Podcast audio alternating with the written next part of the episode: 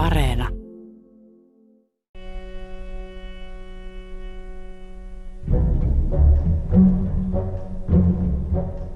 Tervetuloa matkalle Suomen muinaisten kuninkaiden jäljille rautakautiseen Suomeen. Minä olen Seppo Heikkinen ja minun kohdaltani tämä matka alkoi näin. Selailin erästä historiallista Facebook-ryhmää. Silmäni pisti päivitys, jossa penättiin, miksi Suomen muinaista kuninkaista ei puhuta koulussa. Mistä ihmeen muinaista kuninkaasta? Ei meillä kouluaikana sellaista ainakaan puhuttu. Noin ollut ainoa, kenessä tuo väite Suomen muinaista kuninkaasta herätti kummastusta. Pian keskusteluun puuttui mies, joka väitti, että Norri-niminen suomalainen perusti Norjan. Tämä väite herätti jo enemmän kysymyksiä. Mistä ylipäätään tiedetään, että tuollainen Norri on ollut olemassa ja mitä tarkoittaa, että Norri oli suomalainen? Ja mitä oikeastaan tarkoittaa, että perusti Norjan? No, tuo ketju keräsi nopsaan sekä vastaväitteet että puolusteluja, ja keskustelu kuumeni nopeasti ja päättyi lopulta väkivallalla uhkaamiseen. Yllättävän mieliä kuohuttava aihe. Päätin googlata lisää ja pian selvisi, että tämä ketju ei ollut mitenkään ainutlaatuinen. Näitä väitteitä Suomen historiasta löytyy pian lisää. Vaikkapa, että Wilhelm valloittajan väitettiin polveutuvan Suomen muinaista kuninkaista. Aloin olla jo aika ymmälläni ja jatkoin googlaamista. Törmäsin Turun yliopiston tutkimusprojektiin, joka selvittää tätä Suomen muinaisiin kuninkaisiin ja vastaaviin historiallisiin väitteisiin liittyvää nettikirjoittelua.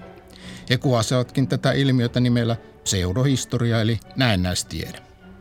Otinkin etäyhteyden suomalaista ja venäläistä pseudohistoriaa ja historiapolitiikkaa selvittävän tutkimushankkeen johtajan Reima Välimäkeen ja aloin setviä, mistä näissä kertomuksissa oikein on kyse. No tiivistäen kyse, kyseessä on, on tota, teoria siitä, että Suomessa olisi ennen äh, kirjoittua historiaa ja, ja Ruotsin vallan aikaa ollut oma kuningaskunta tai kuningaskuntia, että joskus on myös Hämeen kuningaskunta tai, tai Suomi ja Kainuun kuningaskunta. Ja, ja tavallaan ajatus tällaisesta muinaisesta itsenäisyydestä. Ja, ja sitten tähän liittyy olennaiselta osalta salaliittoteoria siitä, että tämä muinainen kunniakas menneisyys on joko unohdettu tai tarkoituksella piilotettu. Se, mihin ajankohtaan ne tarkalleen sijoitetaan, niin sitten vähän, vähän vaihtelee, että jotkut sijoittaa niitä tuonne 400, 500, 600-luvulle, jotkut, jotkut juuri aikaan ennen Suomen alueen liittämistä Ruotsin kuningaskuntaan, ja sitten on jotain ehkä äärimmäisempiä, jotka ajattelee, että takana on, on vielä niin kuin isompi, esimerkiksi koko Pohjois-Euroopan joskus muinaisena aikana kattanut suomalainen valtakunta, mutta nämä on ehkä, ehkä tota vähemmän yleisiä. Niin, eli että äh, Suomessa oli 1900-luvun alussa, kun oli fenomaaninen liike voimissaan, niin oli aika paljon tällaista sanoisiko nationalistista historiankirjoitusta, että minkälaisia kaikuja näet, että tässä nykyisessä pseudohistoriallisessa kirjoituksessa niiltä ajoilta? No ylipäätään se, se että ajatellaan, että, että tämmöinen justiin ennen Ruotsin valtaa-aikaa oleva historiassa myöhäinen rautakausi – mitä sitten nykyään yleensä viikinkin ajaksi on Suomessakin alettu sanoa, että, että se olisi jotenkin määrittävä hetki kansakunnan historiassa. Ja, ja silloin 1900-luvun ensimmäisenä vuosikymmenenä ihan puhutaan muinaisesta tai ensimmäisestä itsenäisyydestä. Eli ajatellaan, että Suomen kansan ensimmäinen yhtenäisyyden aika on, on ollut silloin kaukaisessa tuhannen vuoden takaisessa muinaisuudessa. Ja sitten siihen tulee nämä välijaksot, ensin osana Ruotsin kuningaskuntaa, sitten osana, osana Venäjää ja sitten tämä itsenäisyys ää, palautetaan. Eli tavallaan niin kuin oikeutetaan nuorta kansallisvaltioa. Ja kun Suomessa ei ole kunniakasta valtiollista historiaa siinä vaiheessa, niin niin se haetaan tämmöisestä muinaisesta kulta-ajasta. Tämä, tämä on nyt semmoinen niin keskeinen elementti, joka muotoillaan 1800-luvulla ja sitten sit popularisoidaan 1900-luvun alussa. Internetissä on siis heränneet henkiin sadan vuoden takaiset ajatukset siitä, että ennen Ruotsia Venäjän vallan aikaa oltiin itsenäisiä. Palataan tuohon ajatukseen vähän myöhemmin. Mutta että saisitte käsityksen, millaisia tarinoita internetin uumenissa noista Suomen muinaisen valtakunnan kuninkaasta löytyy, niin otetaanpa pieni näyte Arto Pölläsen jo 2000-luvun alussa Kaltiolehdessä julkaisusta artikkelista, jonka väitteet kiertävät eri palstoilla edelleen, yhä uudelleen ja uudelleen. 1100-luvun lopulta olevissa Orkneinga ja kuinka Norja asutettiin saakoissa, esitetään, että Suomi, Finland ja Kainu Kveenland olisi ollut eräänlainen koko Pohjolan peruskuningaskunta, josta käsin olisi perustettu sekä Norjan että Tanskan kuningashuoneet ja annettu monia kuninkaita ja varsinkin kuningattaria myös Ruotsin valtaistuimelle. Erään Suomen ja Kainuun kuninkaan Forniotrin pojat olivat Claire, Loge ja Kaare. Claire lähti Tanskaan perustaen sinne hallitsijasuvun. Loge puolestaan perusti hallitsijasuvun Pohjois-Norjaan. Edelleen näissä saakoissa mainitaan Norniminen Kainuun prinssi, joka valtasi Norjan, tullen sen ensimmäiseksi kuninkaaksi. Ja hänestä polveutui muiden muassa Harald Kaunotukka. Saakassa mainitaan vieläpä, että Norprinssistä sai koko Norja nimensä. Suomen kuninkaan torronpoika Goor perusti Tanskaan merikuninkaiden dynastia. Melkoisia väitteitähän nämä ovat miten niihin pitäisi suhtautua. No, nyt tietysti herää ensiksi kysymys, että millaisiin lähteisiin nämä kertomukset Suomen muinaista kuninkasta oikein pohjautuvat. Tuossa Pölläsen artikkelissa lähteenä mainittiin norjalais-islantilaiset saagat, jotka on merkitty muistiin 1200-luvulla. Tähän päivään ne ovat puolestaan kulkeutuneet monen välivaiheen kautta jossa ovat olleet mukana muun muassa Kajanin linnassa vankeudessa virunut 1600-luvun ruotsalainen gööttiläisen suunnan historioitsija Johannes Messenius ja 1700-luvun suomalainen kirjailija Daniel Juslenius ja 1980-luvun historioitsijat Matti Linna ja Kyösti Julku, kertoo dosentti Reima Välimäki. Ajatus Suomen muinaisesta kuningas kunnasta ja, ja sitten nämä kuningasluettelot, niin nehän ei ole keskiaikaisten lähteiden äh, tuote, vaan, vaan ne muotoillaan 1600-luvun historiankirjoituksessa. Jo tätä ennen 1500-luvulla esimerkiksi Olaus Magnuksella on, on maininta, että Suomi olisi ollut muinoin, muinoin kuningaskunta, mutta ennen kaikkea se on Johannes Messenius Skondia Illustraattoteoksessa myös Suomen riimikronikassa, sitten tällainen ä, anonyymi niin sanottu Suomen kronikan kirjoittaja ja sitten Daniel Juslenius, Apua Veettuset Nova, vanha ja uusi Turku-kirjat, ne on, ne on tärkeitä. Ja ja niissä ensimmäistä kertaa laitetaan, poimitaan eri skandinaavisissa esimerkiksi saakalähteissä olevia mainintoja ja muodostetaan niistä, niistä kuningasluettelot. Ja, ja ne liittyy kahteen uuden ajan alun historiankirjoituksen piirteeseen, kun ensinnäkin niin sanottuun göttiläiseen tai koottilaiseen historiakuvaan, jossa, jossa Ruotsissa katsottiin, että göttamaalaiset on muinaisten antiikin goottien jälkeläisiä tai heihin heidän, heidän perillisiään ja sitten kirjoittaa historia aina Noan poikiin tai no, Noan pojan poikiin asti. Ja sitten vastaavasti Suomelle valtakunnan osalla, osana piti kirjoittaa samankaltainen historia. Miksi kuningasluettelo, niin taas liittyy myös ajahistoriakuvaan, eli, eli tota nousevaan kuningaskeskeisyyteen uuden ajan Euroopassa. Historia yksinkertaisesti hahmotettiin hallitsijaluetteloina, ja jos haluttiin kirjoittaa historiaa kauas taaksepäin, niin sinne piti, piti keksiä kuninkaat. 1600-luvulla ää, nämä on ollut ikään kuin historian tutkimuksen valtavirtaa sekä se, tavallaan koko, koko Ruotsin valtakunnassa. 1700-luvulla, kun, kun lähdekritiikki alkaa tulla mukaan kuvioihin, niin ne pääsääntöisesti niin kuin todetaan tarukuninkaiksi ja, ja siinä merkityksessä ne on oikeastaan siitä pitäen ollut. Aina välillä tulee, tulee julkaisuja useimmiten niin amatöörihistorian tai sitten tämmöisten – uh, historian popularisointien kautta, jos, josta ne on putkahtanut esiin esimerkiksi 1920-30-luvuilla, mutta tämmöinen viimeinen kierros alkaa oikeastaan 1980-luvulla jo, ja siinä on mukana ihan akateemiset historioitsijat, ennen kaikkea Matti Linna ja Kyösti Julku, Matti Linna Messenius uh, käännöksen liiteosissa ja sitten Kyösti julku tämmöisessä Queenland Kainuunmaa kirjassa, jotka ottaa nämä ikään kuin enemmän tosissaan. Ei sinänsä niin kuin esitä, että nyt suoraan kertoisi historia henkilöistä, mutta, mutta et, a, esittää kuitenkin ajatuksen, että siellä voisi olla jonkinnäköinen historiallinen totuus takana. Ja paljolti näistä, näistä teksteistä a, ottaa sitten tämä 90-luvun lopussa alkanut ja, ja 2000-luvulla jatkunut ää, verkkokeskustelu sit mallia. niiden kierto on noudatellut ylipäätään suomalaisen internetin historiaa. Tuossa 2000-luvun ekalla vuosikymmenellä niin oli pitkiä ketjuja Suomi 24-foorumilla, myös Tiedelehden keskustelufoorumilla.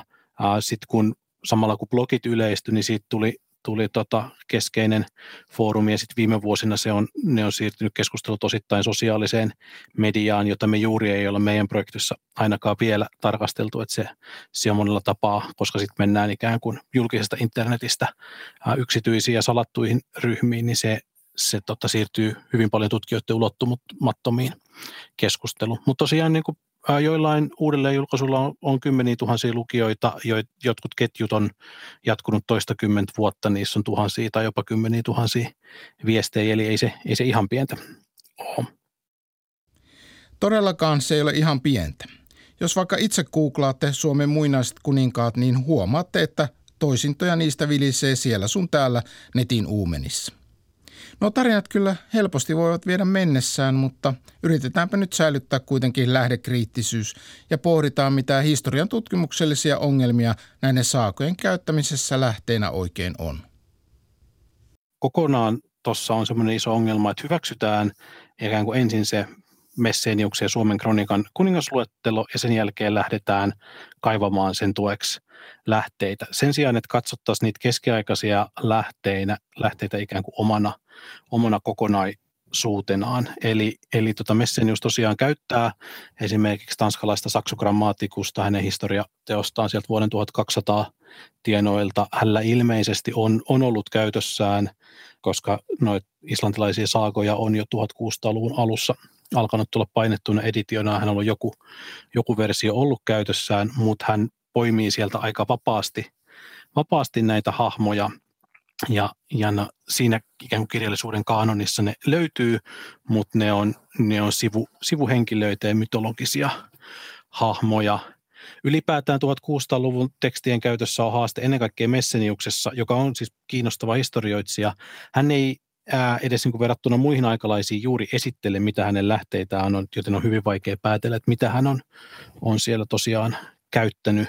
Sitten semmoinen ää, iso 1600-luvulta peritty traditio on se, että on pakonomainen tarve kääntää kaikki äh, skandinaavilähteiden tai latinankielisten tekstien niin kuin finnar, fenni, finni nimenomaan suomalaisiksi, vaikka tutkimus on pitkään tiennyt, että ne useimmiten tarkoittaa äh, saamelaisia. Miksi se on todennäköisempää, että puhutaan saamelaista? Uh, ihan siitä, että missä ne tekstit on, on syntynyt, eli, eli suurin osa saakoista on, on merkitty muistiin. Islannissa ne on, ne on kiinni siinä islantilaisessa ja norjalaisessa kulttuuripiirissä, joka on kohdannut suomalaisukrilaisia lähinnä pohjoisessa Fennoskandiassa, eli, eli monet norjalaisista lähteistä esimerkiksi kertoo saamelaisten verotuksesta hyvin, hyvin varhain ja johdonmukaisesti uh, puhuu niistä uh, finneinä tai, tai finnar, ja, ja sitten taas näyttää siltä, että norjalaisten käsite uh, suomeen puhuville kansoille on, on kveenit. Niin, nythän saamelaiset on aika pieni ryhmä kumminkin, niin tuolta varsin rajatulla alueella tuolla monen valtioalueella Lapissa, niin siihen aikaan asiahan ei ollut näin, että tämäkin varmaan tätä tulkintaa vähän hämärtää.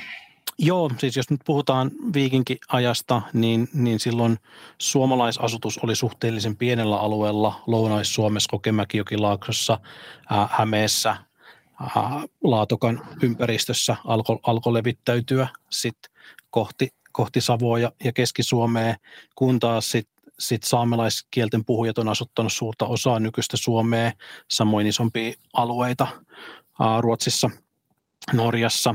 Ja, ja ylipäätään se, että, että kyllä tässä vähän näkyy semmoinen, että, että kun suomalaisessakin historian kirjoituksessa, myös akateemisen historian kirjoituksessa on tämmöinen tietty paikallispatriotismin traditio, kaikki on pyrkinyt sijoittamaan omaa aluettaan merkittävimmäksi alueeksi. Täm, tämmöisestä perspektiivistä niin, niin, niin pohjoisin Suomi ja saamelaisten asuttamat alueet on näyttäytynyt ikään kuin äh, semmoiselta luonnolliselta alueelta, mihin suomalaiset laajenee. Ja, ja se traditio jossain määrin elää silleen, että ei ehkä hahmoteta sitä, että semmoinen kulttuurien kohtaamisen kosketuspinta on ollut siellä pohjoisimmassa Fennoskandiassa, kun, kun sitten taas varsinkin läntisten Skandinaavien näkökulmasta – niin Sisä-Suomi, Lounais-Suomi on ollut tosi etäisiä, outoja seutuja, joita ei ole juuri edes, edes niin kuin maantieteellisesti tunnettu, mutta mut, ne asiat ehkä tapahtuu eri paikassa kuin mitä, mitä meidän hahmotus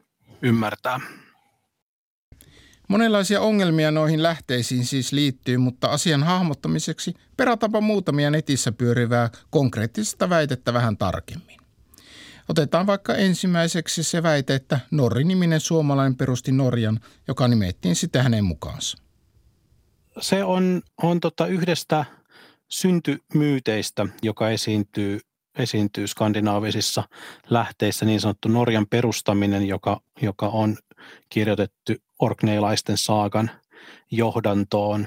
Ja, ja siinä syntymyytissä tosiaan Nor-niminen mies veljensä Gorrin kanssa lähtee Queenlandista, joka Suomessa on, on yleensä ja ehkä aika perustettomasti käännetty kainuuksi. Ja, ja tämä on niin sanottu Fornjotur myytti. Ja tässä tullaan siihen, että, että miten niitä luetaan, että poimitaanko sieltä joitain, joitain jaksoja vai kokonaisuutena. Et esimerkiksi saaka, saakatutkimus on, on vuosikymmeniä käsitellyt tuota Fornjotur-myytistöä, ja se, se niin kuin sinänsä näyttää olevan suht laille levinnyt, ja siinä nämä Fornjoturin, joka välillä on jättiläinen tässä yhdessä toisinnossa Queenlandin ja Finlandin kuningas, joissain vaan mies ilman sen suurempia määreitä, niin Fornjoturin poikia käytetään ää, ikään kuin personoimaan vihamielisiä luonnonvoimia, tuulta, ää, tulta, vettä. Ja, ja tässä mielessä ne, ne selvästi on, on jonnekin niin myyttiseen menneisyyteen sijoitettuja. Ja sitten tosiaan on tämä yksi, yksi tarinamuoto, jossa Fornjotur on, on Finlandin ja, ja Queenlandin kuningas. Mutta mut tavallaan niin kuin tässä käsittelyssä niin ei, ei kyse ole mistään yleisesti jaetusta käsityksestä, että kyse olisi jostain Suomen kuningassuvusta, vaan, vaan tosiaan yhdestä versiosta, jossa siinäkin itse asiassa ainoastaan Fornjotur mainitaan, mainitaan kuninkaaksi. Mutta sitten tosiaan hänestä, hänestä polveutuvat Norjagor perustaa Norja, niin kyseessähän on eponyymi, eli, eli se, että selitetään jonkun, jonkun tota paikan tai valtion nimeä kuvitteellisella tai todellisella henkilöllä.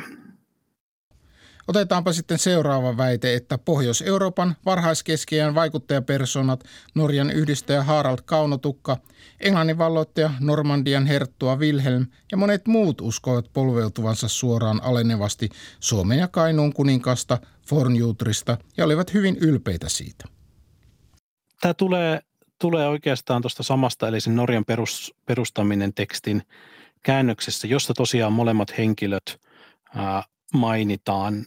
Siinä Norjan perustaminen tekstin lopussa tosiaan nämä molemmat henkilöt liitetään tähän Orkneu Jaarlien sukuun joko tota, liittolaisuuden tai, tai avioliiton kautta, mutta kyse on myöhemmästä lähteestä, eli noin 1200 kirjoitetussa, jossa siis perustellaan tätä Orkneen Jaarlien mahtavaa sukua. Ei meillä ole mitään aikalaislähdettä, että nämä henkilöt olisivat liittäneet itseensä tähän, tähän tota, myyttiseen sukupuuhun. Suomalaisten silloisesta sotilaskuntoisuudesta netissä kiertää tarina, että suomalaiset tai karjalaiset hävittivät Ruotsin silloisen pääkaupungin Sigtuunan 1187. Joo, hyökkäys Sigtuunaan kaikilla todennäköisillä on, on tapahtunut. Siitä, siitä on keskiaikaisia myöhempiä kronikkamainintoja ja, ja sanotaan myös arkkipiispan kuolleen siellä. Tämähän on siitä, siitä hauska hyökkäys, että sen on ominoit itselleen niin suomalaiset, virolaiset, karjalaiset, venäläiset ja myös kuurinmaalaisia on, on ehdotettu. Eli latinankieliset kronikkamaininnat puhuu ainoastaan pakanoista, myöhempi ruotsinkielinen riimikronikka karjalaisista, ja suomalainen historian tutkimus on, on ennen kaikkea liittänyt tämän että kyseessä olisi karjalaiset yhdessä novgorodilaisten kanssa, eli se, se liittyy silloin käynnissä olevaan Ruotsin ja, Novgorodin kilpailuun Itämeren alueella.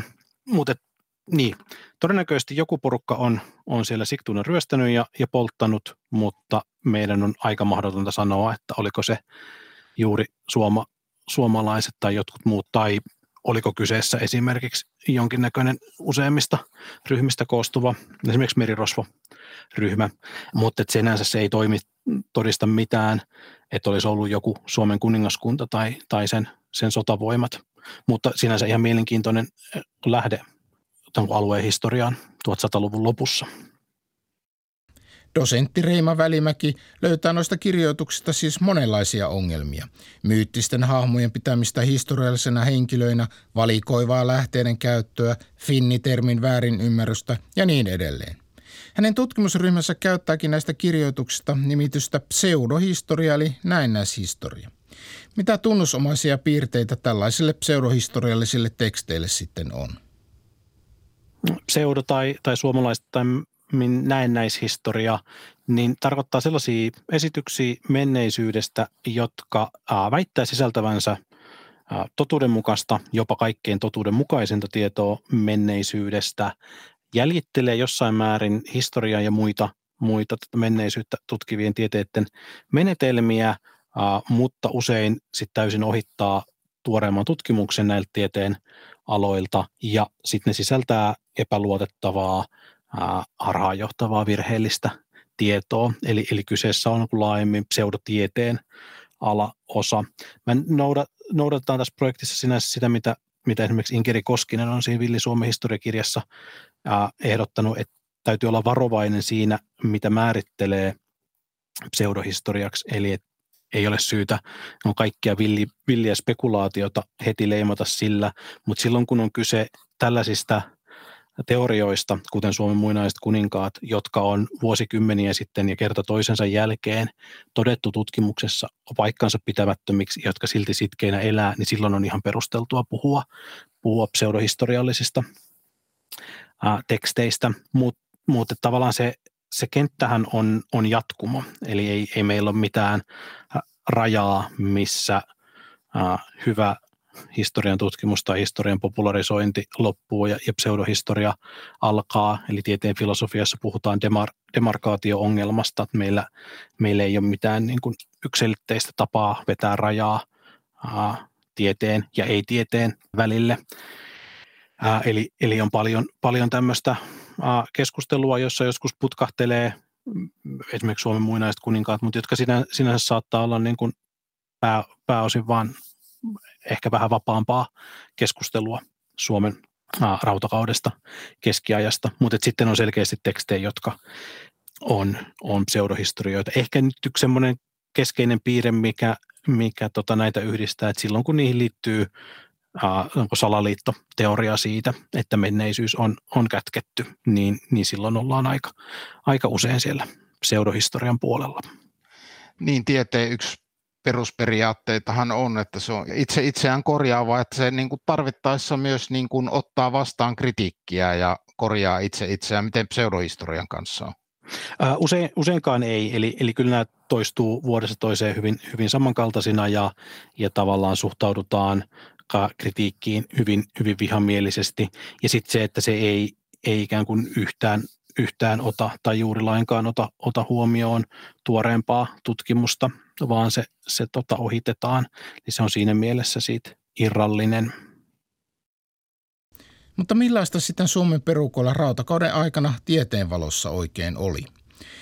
Itse asiassa edes akateeminen historiankirjoitus ei pysty siihen vastaamaan, koska uskottavia kirjallisia lähteitä ei ole olemassa tältä ajalta.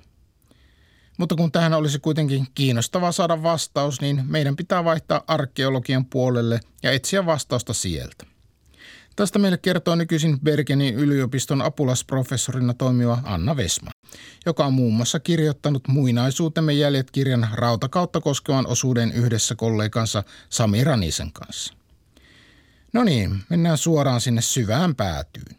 Olisiko täällä Suomessa todella voinut olla kuningaskuntia, eli tällainen hyvin järjestäytynyt yhteiskunta jo myöhäisemmällä rautakaudella, eli noin 500-luvulta Merovingin ajalta eteenpäin, kuten esimerkiksi tässä nettitekstissä sanotaan. Millainen Suomi on todellisuudessa ollut ennen Ruotsin valtaan joutumistaan? Niin saakojen ja muunkin germaanisen kirjallisuuden, kuten viitsit 600-luvulla ja Saxo Grammaticus 1190-luvulla, mukaan Suomi ei ollutkaan järjestäytymätön barbaarimaa, vaan suunnilleen samantasoinen valtakunta kuninkaineen kuin skandinaavienkin vastaavat. Meillä ei kyllä arkeologiassa ole minkäännäköisiä todisteita tästä. Eli, eli meillä on mahdollisesti ollut tämmöinen suurtalon poikaisto, eli, eli joka on ollut talonpoikia, jotka, jotka toimii myös sivutoimisina kauppiaina ja sotureina. Ja ehkä nämä suurtalon pojat on, on toiminut yhteisöjensä johtajina, mutta, mutta se ei tarkoita sitä, että, että meillä olisi ollut valtiovaltaa tai että ihmiset olisi maksanut veroja. Et meillä ei ole laajoja pysyvästi järjestäytyneitä muinaismaakuntia yhteisine johtajineen, että siitä meillä ei ole niin minkäännäköistä viitteitä ainakaan Suomesta. Tai että he olisivat, nämä yhteisön johtajat olisivat olleet tällaisia kuninkaita. Ei, ei. Mitään organisoi, tämmöistä organisoitua yhteiskuntaa, niin, niin meillä ei ole siitä mitään viitteitä, että jotta meillä olisi muninga, muinaiskuningaskunta, niin se vaatisi sen, että meillä olisi isoja kyliä.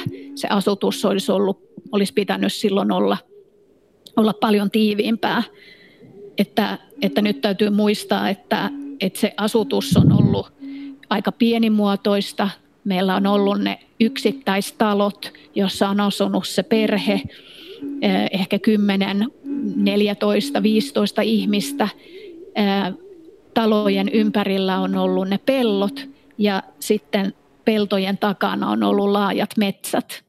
Ja, ja ne metsät on, on kyllä eristänyt nämä, nämä ihmiset toisistaan aika, aika paljon, että vaikka me tiedetään, että, että ne yhteydet nimenomaan veden ylitse on ollut, ollut helppo järjestää ja talvella sitten reellä, niin, niin silti ihmiset on ollut aika eristäytyneitä ehkä toisistaan.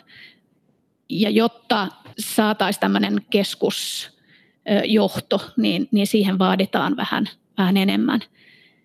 Ja vähän niin kuin se yhteiskunnan rakenne täytyy olla erilainen. No missä päin täällä ylipäätään oli asutusta? No erityisesti Etelä-Suomi oli, oli tota, asuttua rautakaudella ja se alue on ehkä myös arkeologisesti tutkittu parhaiten. Asutusta oli muun muassa Varsinais-Suomen jokilaaksoissa, sitten oli Kokemäenjoen laaksossa satakunnassa ja sitten erityisesti Etelä-Suomen sisämaan järviseudut, Häme, Pirkanmaa, Etelä-Saimaan alue oli asuttua. Ja tämän Etelä-Suomen Suomen ulkopuolella sitten oli, siitä tiedetään aika vähän, mm, ja, ja ilmeisesti se on, pohjoisosat on ollut asuttuja, tai siellä on ollut saamelaisasutusta, ja nämä on sitten metsästänyt, kalastanut, ja, ja tietysti maan, maanviljelevä asutus on sitten ollut etelämpänä. Voidaanko sitä arvioida, että paljonko täällä olisi ollut väestöä? No sitä on arveltu, mutta, mutta se on niin kuin äärimmäisen vaikeaa saada tämmöistä niin kuin kunnollista vastausta siihen, että paljonko täällä väestö on ollut. Muistaakseni tässä muinaisuutemme jäljet-kirjassa, niin tulimme siihen päätelmään Sami Ranisen kanssa, että ristiretkiajalla, eli aivan rautakauden lopulla, täällä olisi ollut ehkä 50 000 asukasta – ehkä korkeintaan 90 000, mutta siis kymmenissä tuhansissa ihmisissä puhutaan. Eli asutus on ollut aika harvaa ja, ja mitään tämmöisiä suuria kyliä ei ole ollut ja näin ollen se asutusluku on pysynyt aika alhaisena. Jos puhutaan Ahvenanmaan osalta, Ahvenanmaahan on ollut asuttuna tietysti koko rautakauden ajan, niin siellä voidaan päätellä, että olisi ehkä kolme tai 6000 asukasta ollut viikinkiajalla ennen tätä niin sanottua asutustyhjötä siellä. Väestöä oli siis näillä perukoilla hyvin vähän, mutta millaisessa yhteisössä ihmiset sitten siihen aikaan asuivat? Anna Vesman. No jos mietitään yhteisöjen rakennetta, niin täytyy muistaa, että rautakaudella talous on perustunut hyvin pitkälti omavaraisuuteen ja naapureilta on, ollaan vaihdettu ja lainattu tavaraa, jos on tarvittu, mutta, mutta pääasiassa ollaan, ollaan eletty siinä omassa perhepiirissä. Ja, ja rautakaudella se perheen koko on, on ollut aika pieni. voisin kuvitella, että 5-10 ihmistä on ollut yhden normaalikokoisen talon perhekoko tai määrä. Ja vain nämä vauraimmat, kaikkein vauraimmat talot on, on pystynyt ylläpitämään tämmöistä keskimääräistä isompaa talon määrää tai talon väkeä. Ja silloin nämä talot, niin niistä on riittänyt väkeä myös sitten eränkäyntiin ja kauppamatkoihin ja ehkä jopa sotaretkiin. Eli se omavaraisuus on ollut tärkeä ja sitten se, että naapureiden välillä on ollut, ollut sopua, se on ollut tärkeää. Mutta varsinaisia kyliä ei vielä tänä aikana luultavasti ole, tai tästä ei, ei ole niin kuin ihan kiistatta kaikki tutkijat on niin kuin olleet samaa mieltä. Tietysti niin. meillä on rikkaampia alueita myös Suomesta ja Varsinais-Suomi varsinkin ja, ja ehkä satakunnasta Euran alue on ollut tämmöistä vaurampaa aluetta, jossa, jossa talojen koko on ollut suurempi ja ehkä sieltä on sitä varallisuutta riittänyt myös sitten ylläpitämään semmoista niin kuin laajempaa yhteisöä.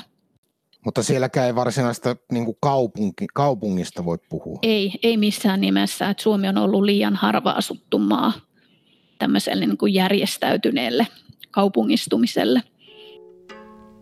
Katsotaanpa vielä vähän tarkemmin, millaisia silloiset talot olivat ja millaisia elinkeinoja Suomessa rautakaudella oikein harjoitettiin. Rautakaudella asuttiin pitkätaloissa. Ne saattoi olla hyvinkin pitkiä taloja, 14-20 metrisiä. Ja yleensä samassa talossa oli myös sitten se karjasuoja, eli toisessa päässä taloa oli karjan paikka. Ja sitten oli liesiä keskellä taloa. Luultavasti rautakaudella on ollut myös hirsitaloja. Me tiedetään, että Virossa niitä, niitä tunnetaan jo rautakaudelta, mutta Suomesta ensimmäiset todisteet hirsirakentamisesta on, on sitten vasta kyllä tuhatluvulla, eli aivan viikinkiajan lopulta. Jos, jos mietitään rautakautisia elinkeinoja, niin, niin me tiedetään, että rautakaudella ja erityisesti rautakauden lopulla ollaan viljelty jo ohraa ja ruista. Ja myös pellavaa, hamppua, josta saatiin köysiä. Pellavasta tehtiin kankaita. Me tiedetään, että nauta ja lammas, vuohi, sika ja kana on ollut kesyeläiminä. Tämän rinnalla on sitten koko ajan metsästetty ja kalastettu, eli se on ollut todella tärkeä elinkeino. Tietysti marjat, sienet, pähkinät on ollut tärkeitä sitten kun on ollut lampaita ja vuohia, niin sitä kautta ollaan saatu maitoa ja juustoa. Ja tietysti humalaa ollaan kasvatettu myös ja humalan ja ohran seoksestahan saadaan sitten sitä olutta. Ja luultavasti ollaan syöty myös, myös puuroa. Eli hyvin tämmöinen seka, seka-elinkeino, vois, voisin kuvitella, että rautakaudella on ollut. No minkäla- mitkä oli keskeisiä saaliseläimiä? No keskeiset saaliseläimet on varmasti ollut hirvi ja, ja metsäpeura.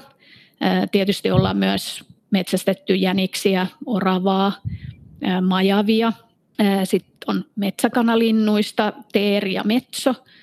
Ja sitten aivan varmasti myös vesilinnustusta ollaan, ollaan harjoitettu, eli hanhia, koskeloita – sitten meillä on tietysti turkiseläimiä, niitä ei välttämättä syöty, mutta metsästettiin sitten turkiksen takia. Tässä tietysti taas tulee hirvi, karhu, näätä, ahma, mm, miksei myös kettua ja ilvestä, että näitä on tavattu tuolta Pirkanmaan Tursiannotkon asuinpaikalta. Meillä siis ihmiset asuivat omillaan siellä sun täällä, eikä kaupungeista tai keskusjohtoista yhteiskunnasta voi puhua. Miten sitten Skandinaaviassa, johon näissä pseudohistoriallisissa kirjoituksissa usein haetaan verrokkia? Arkeologi Anna Vesman. No jos katsotaan Skandinavian maita, niin siellä, siellä se asutus, erityisesti nyt jos me puhutaan viikinkiajalta, niin, niin siellä se, se väestön kasvu on ollut hyvin nopeata. Siellä viljellään maata niin, että, että aina jää ylijäämää ja sillä ylijäämällä voidaan käydä kauppaa. Suomessa taas se, mitä tuotettiin, niin, niin meillä oli se omavaraistalous, eli, eli mitään ylijäämää ei varsinaisesti jäänyt. Ja, ja jos vertaa näitä, näitä, näitä keskenään, niin, niin se, mitä niin kuin Suomesta puuttuu, on, on juuri se niin kuin sen asukas, korkea asukasluku ja, ja, ja se ylijäämä ja, ja ne, ne resurssit. Me tiedetään näistä Skandinavian pikkukuningaskunnista jo aika paljon. Viikinkiajan lopulta ää, alkaa olla esimerkiksi Tanskassa jo tämmöinen yhte, yhtenäinen kuningaskunta ja myös Norjasta. Ja Ruotsissa vo, voidaan sitten viikinkiajan lopulta jo huomata, että, että siellä on, on kuninkaita. Et meillä ehkä täällä on sitten ollut tämmöisiä erilaisia paikallisia ja alueellisia yhteisöjä, jotka, joilla niin tämä suurtalon poikaisto, jolla on ollut sitä valtaa, mutta meillä ei semmoista aristokratiaa Suomessa ole, ole rautakaudella vielä ollut. No tämä on varmaan just se ärsytyksen kohde, joka yleensä näissä pseudohistoriallisissa kirjoituksissa purkautuu, että jos Skandinaviassa, niin miksi ei meillä? No niinpä. Öm, siihen voin vain sanoa, että, että miksi meillä pitäisi olla samanlaista kuin, kuin siellä. Se, mikä niin kuin Suomen ja Skandinavian välillä on, on paljon eroja, täytyy ajatella että, tai muistaa, että, että viikinkiajalla meitä on erottanut kieli, meitä on erottanut uskonto. Viikinkiajalla varsinkin naiset täällä Suomessa on pukeutunut eri tavalla, tai meillä on ollut eri korutyyli, ja me ollaan niin kuin monella tavalla – erilaisia kuin, kuin muu Skandinavian väki. Se ei tee meistä huonompia tai parempia, se tekee meistä erilaisia.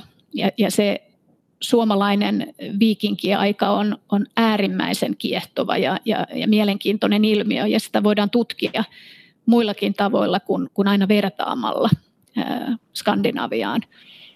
Se ei tarkoita, etteikö suomalaisella olisi ollut rooli tai joku tehtävä viikinkiajalla. Aivan varmasti nämä ruotsalaiset viikingit, jotka, jotka on seilanneet kohti itää ja, ja idäntien kauppareittejä, niin aivan varmasti meillä on ollut siinä rooli. Ja se näkyy jo ennen viikinkiaikaa Merovingiajalla tämmöisenä niin kuin turkiskaupan kautta. Eli luultavasti jotkut suomalaiset ovat osallistuneet tähän turkiksen vaihdantaan ja turkiskauppaan niinkin itään kuin, kuin permeläisiin alueisiin Yläkaman joen alueelle. Että tästä meillä on niin kuin viitteitä myös Ahvenanmaalta, että nimenomaan Merovingiajalta 700-luvulta. Eli vaikka me käydään kauppaa ja meillä on laajoja, laajoja verkostoja muualle, niin, niin se ei tarkoita, että, että meiltä olisi lähtenyt sitten niitä omia viikinkilaivoja idäntien retkille se vaatii jo aika paljon tämmöistä valtaa ja järjestäytynyttä toimintaa ja, se tarvi, ja siihen tarvitaan myös tarpeeksi miehiä. Eli se on iso resurssi ää, ottaa pois normaalista agraariyhteiskunnasta noin monta miestä rakentamaan laivaa ja lähtemään idäntien retkille. Et si- siitä meillä ei ole valitettavasti mitään todisteita.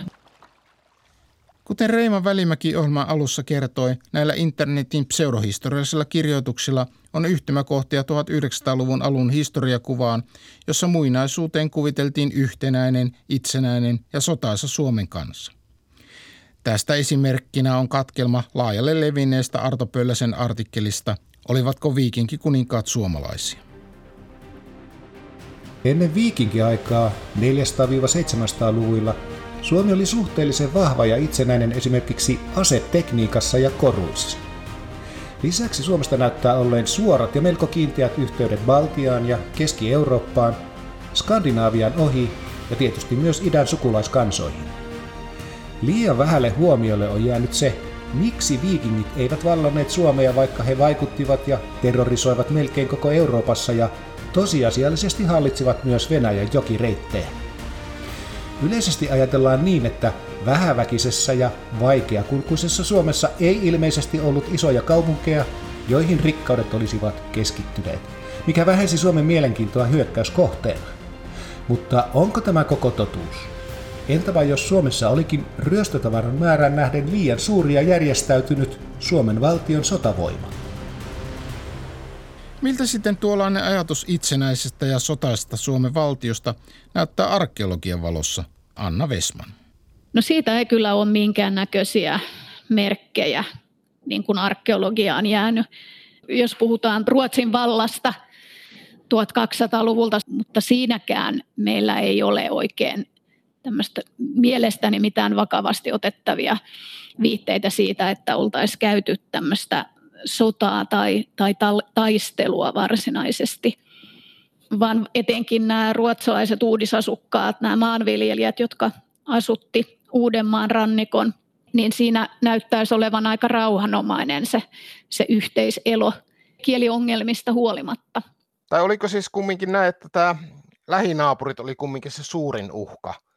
No voidaan varmaan sanoa, että lähinaapuri oli suurin uhka, mutta myös suurin mahdollisuus jos oli katovuodet tai joku oli mennyt vikaan ja, ja kuitenkin se talous perustui omavaraisuuteen, niin naapurilta sai mahdollisesti lainata tai, tai apua.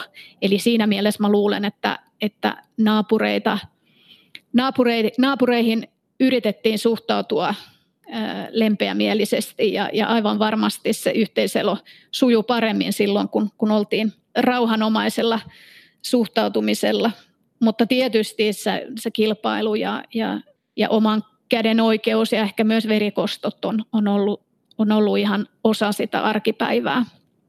No voisiko olla, että ylipäätään täältä vielä löytyisi jotain, joka muuttaisi ihan päälailleen käsityksen nykyisen Suomen alueen rautakaudesta? Niin, niin se on. Never say never.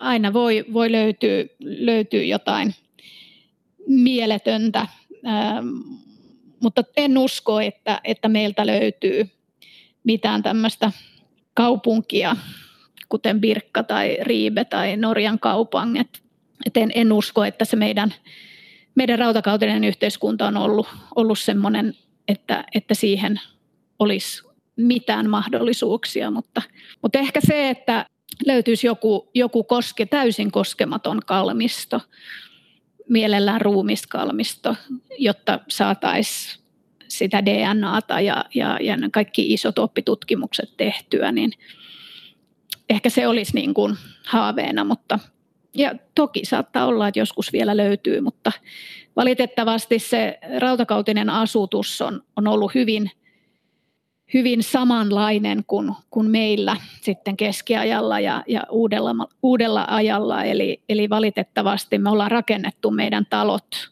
samoille paikoille kuin rautakautinen ihminen on, joten, joten mä pahoin pelkään, että suurin osa alkaa olla jo, jo tuhoutunut tai on tuossa meidän nykyisten ö, peltojen alla, mutta tota, aina voi toivoa. Osaatko vastata, että miksi me ei olla tyytyväisiä siihen historiaan, mitä tiede meille kertoo, että miksi pitää lähteä tavoittelemaan jotain muuta? No sanoppa se. Mä luulen, että toi populaarikulttuuri on luonut semmoisen käsityksen meille, että, että, että jollain tavalla niin kuin meillä pitäisi olla samanlaista kuin muualla.